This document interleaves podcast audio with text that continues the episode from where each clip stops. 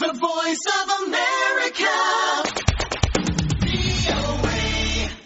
ታላቁ የኢትዮጵያ ህዳሴ ግድብን ውሃ በመሙላትና በአተገባበሩ ላይ ያሉ ጉዳዮችን አስመልክቶ ሶስቱም ሀገሮች የሚግባቡበት ስምምነት ላይ በሁለት ሳምንታት ውስጥ እንዲደርሱና የተናጠል እንቅስቃሴ እንዳይደረግ ለማቆም እንዲቻል ሲሉ የግብጽ የውጭ ጉዳይ ሚኒስትር ሳሜህ ሹክሪ ለተባበሩት መንግስታት ድርጅት የጸጥታ ጥበቃ ምክር ቤት ሰሞኑን ጥያቄ አቅርበዋል።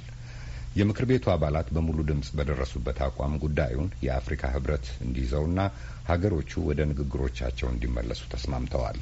የኢትዮጵያም አቋም ይኸው ነው።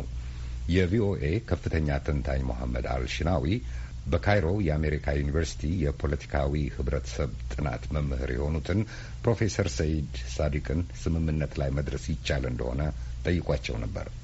በፕሮፌሰር ሳዲቅ እምነት የሚመስል ነገር አይደለም። የጸጥታ ጥበቃ ምክር ቤቱ ባለፉት አስራ ሶስት ዓመታት ብዙ ውዝግቦችን አልቻለም። ኢራቅን፣ ሊቢያን የመሳሰሉ ምክር ቤቱ ያሳለፋቸው ውሳኔዎች በአባላቱ ችላ መባላቸውን ይጠቋቁማሉ። ለግብጽ እጅግ አስፈላጊ ጉዳይ መሆኑን ሱዳንም ብትሆን ዓለም አቀፍ የዲፕሎማሲና የሚዲያ ትኩረት ቢያገኙም በመሰረቱ ግን መሬት ላይ ያረፈ ውጤት አለመኖሩን ይናገራሉ ፕሮፌሰር ሳዲቅ።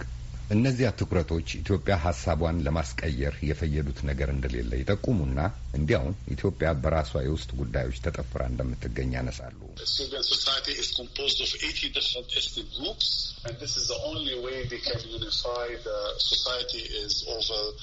የኢትዮጵያ ሕብረተሰብ ከሰማኒያ በላይ በሆኑ የጎሳ ቡድኖች የተዋቀረ ነው። ስለዚህ ያንን ሕዝብ ወደ አንድነት ማምጣት የሚችሉት በግድቦቻቸው ነው። በተጨማሪም የኢትዮጵያ መገናኛ ብዙኃን ግብፅን እንደ ጠላት እያሳዩ የውስጥ ችግሮች ምንጭ ከውጭ የሚገባ ያስመስላሉ። በዚያ ላይ የፊታችን ነሐሴ ምርጫ እንደሚደረግም ወስነው ነበር። ስለዚህ ለኢትዮጵያውያን የእንካ በንካ ንግግር ውስጥ መግባት በጣም ይከብዳቸዋል። ከዚህ በፊትም ኢትዮጵያ ከኤርትራ ጋር ገብታበት የነበረውን የድንበር ውዝግብ ፕሮፌሰር ሰይድ ሳዲቅ ያነሱና ያንን ግጭት ለመፍታት ወደ ድርድር ለመግባት እንደተገደደች ከዓለም አቀፉ ማህበረሰብ ያገኘችው የሚጠቅማትን ውሳኔ አለማግኘቷንና የባህር በር የሌላት ዝግ ሀገር ሆና መቅረቷን ይጠቁማሉ። ስለዚህም ኢትዮጵያ ወደ ዓለም አቀፉ ማህበረሰብ የመሄድ ፍላጎት እንደሌላት ይናገራሉ። እንዲያም ሆኖ ግን የጸጥታ ጥበቃ ምክር ቤቱም በገፋበት ሀሳብና ኢትዮጵያም በምትደግፈው የአፍሪካ ህብረት መሪነት ቢገባ አግባብ የሆነ ስምምነት ላይ ሊደረስ ይችል ይሆን ለሚለው የኤልሽናዊ ጥያቄ ፕሮፌሰር ሳዲቅ ብዙ መተማመን እንደሌላቸው ይናገራሉ።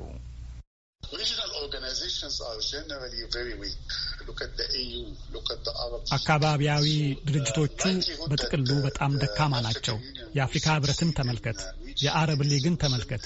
ስለዚህ የአፍሪካ ህብረት ለዚህ ችግር መፍትሄ የማምጣቱ ነገር የሚታይ አይደለም።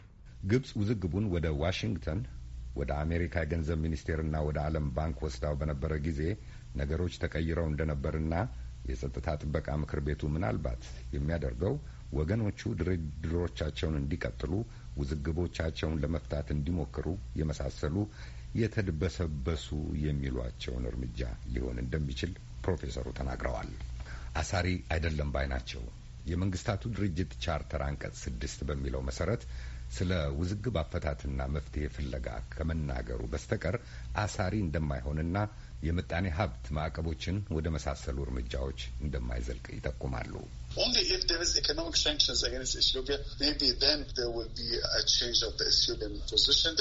የምጣኔ ሀብት ማዕቀብ መጣል ብቻ ነው የኢትዮጵያን አቋም ሊያስቀይር የሚችለው። ለኢትዮጵያውያን እጅግ የሚሻላቸው ግድቡን የመሙላት ውሳኔያቸውን ነሐሴ ውስጥ ምርጫቸውን ካካሄዱ በኋላ እንዲያደርጉ ማዘግየት ነው።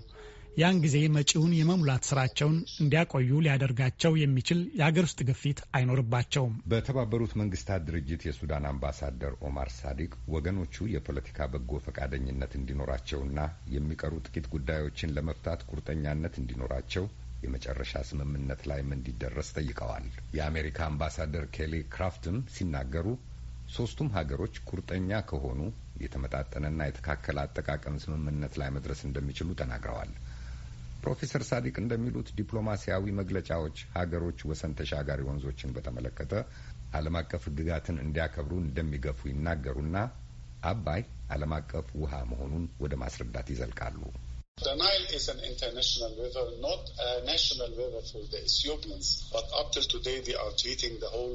አባይ ዓለም አቀፍ ጅረት ነው። የኢትዮጵያውያን የአገር ውስጥ ውሃ አይደለም። እነርሱ ግን ሙሉውን ወንዝ የኢትዮጵያ ጉዳይ እንደሆነ አድርገው ነው የያዙት። በመሆኑም ትክክለኛው መፍትሄ የሚሆነው አሳሪ ስምምነት ላይ መድረስ ነው። አሁን ያለው አካሄድ ግን ሁኔታውን የሚመጥን ወይም የሚያስደስት አይደለም ባይ ናቸው ፕሮፌሰር ሳዲቅ።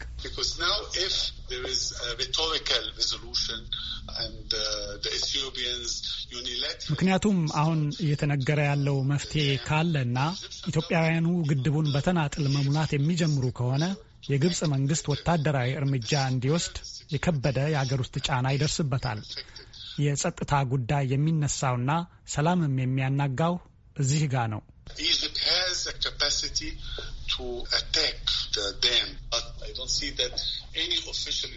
ግብፅ ግድቡን ለማጥቃት የሚያስችል አቅም አላት። ነገር ግን ማንም የግብፅ ባለስልጣን ወታደራዊ እርምጃ ስለመውሰድ ሲናገር አላይም። ይልቅ ኢትዮጵያውያኑ ናቸው ስለ መከላከያና ለጦርነት ስለመዘጋጀት እየተናገሩ ያሉት። እናም ይህ ጉዳይ እንዲሁም በብዙ ችግሮችና ግጭቶች ለተዋጠው ምስራቅ አፍሪካ ወደ ከፋ ጸብ እንዳያድግ ዓለም አቀፍ ግፊት ማድረግ እንደሚገባ ፕሮፌሰር ሳዲቅ ያሳስባሉ። በሌላ በኩል ደግሞ ዩናይትድ ስቴትስ ውስጥና ከአሜሪካ ውጭም ያሉ የኢትዮጵያውያንና ትውልደ ኢትዮጵያ የማህበረሰቦች የሲቪክ መብቶችና የህዳሴ ግድብ ድጋፍ ማህበራት ሰሞኑን መግለጫ አውጥተው ነበር። የማህበራቱ መግለጫ የሚጀምረው ኢትዮጵያ በውጭ ወረራ አደጋ ላይ እንደሆነች በማመላከት ነበርና ይህንን ሐረግ እንዲያብራሩልኝ ከመግለጫው አርቃቂዎች አንዱ ወደ ሆኑት በደቡብ አፍሪካ የዊትዋተርስራንድ እና በአሜሪካም የዴንቨር ስቴት ዩኒቨርሲቲ መምህር ወደ ሆኑት ፕሮፌሰር ሚንጋ ነጋሽ ደውዬ ጠይቄ ነበር ነው።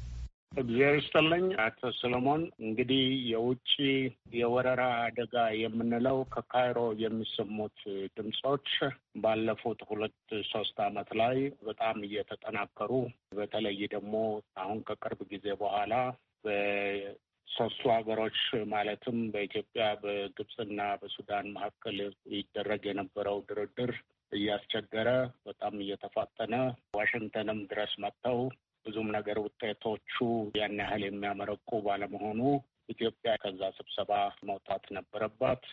ምክንያቱም የሀገሪቷን የግዛት አንድነት በሀገሪቱ ውስጥ ያለውን ደግሞ የውሃ መብት የአጠቃቀም ትልቅ ችግር ላይ ስለነበረ በዛ የተነሳ ከካይሮ የሚሰሙት ድምጾች ተጠናክረው የግብጽ ባለሀብቶች ከሆኑት አንዱ በጣም ትልቅ የቴሌኮሙኒኬሽን እና ብዙ ኢንቨስትመንት ቢሊዮነር የሆኑ ሰው ጦርነት ኢትዮጵያን እንወራለን በማለታቸው ፕሬዚደንት አልሲሲም ወደ ፓርላማ ገብተው ከፓርላማ ሙሉ ስልጣን ተቀብለው ማንኛውም ነገር አማራጭ በጠረጴዛ ላይ ነው እየተባለ የዛ አይነት መንገዶች ስላሉ ኢትዮጵያን የሚያስፈራ ሁኔታ በመፈጠሩ ለዚህ የወረራ ምልክቶች አልፎ አልፎ ስለሚታዩ ይሄንን ግንዛቤ ውስጥ በማድረግ ነው።